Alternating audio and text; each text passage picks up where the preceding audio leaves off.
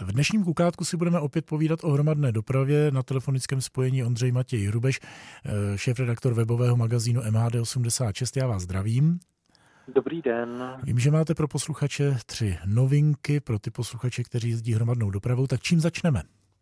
Eh, můžeme začít Ostravou, kde kromě denní jízdenky na městskou hromadnou dopravu můžou nově eh, cestující použít takzvaně jízdenku na 24 hodin.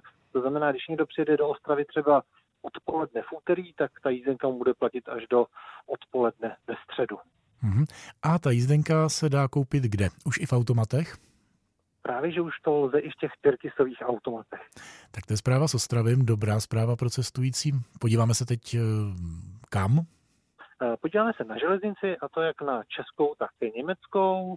Eh, když začnu v Německu, tak železniční soupravy jezdící na S-Bahnu v Berlíně, to znamená na příměstských vlacích, tak tam jsou nově nasazovány nové soupravy s klimatizací pro cestující a lepším interiérem. Na základě toho budou vyřazeny starší soupravy.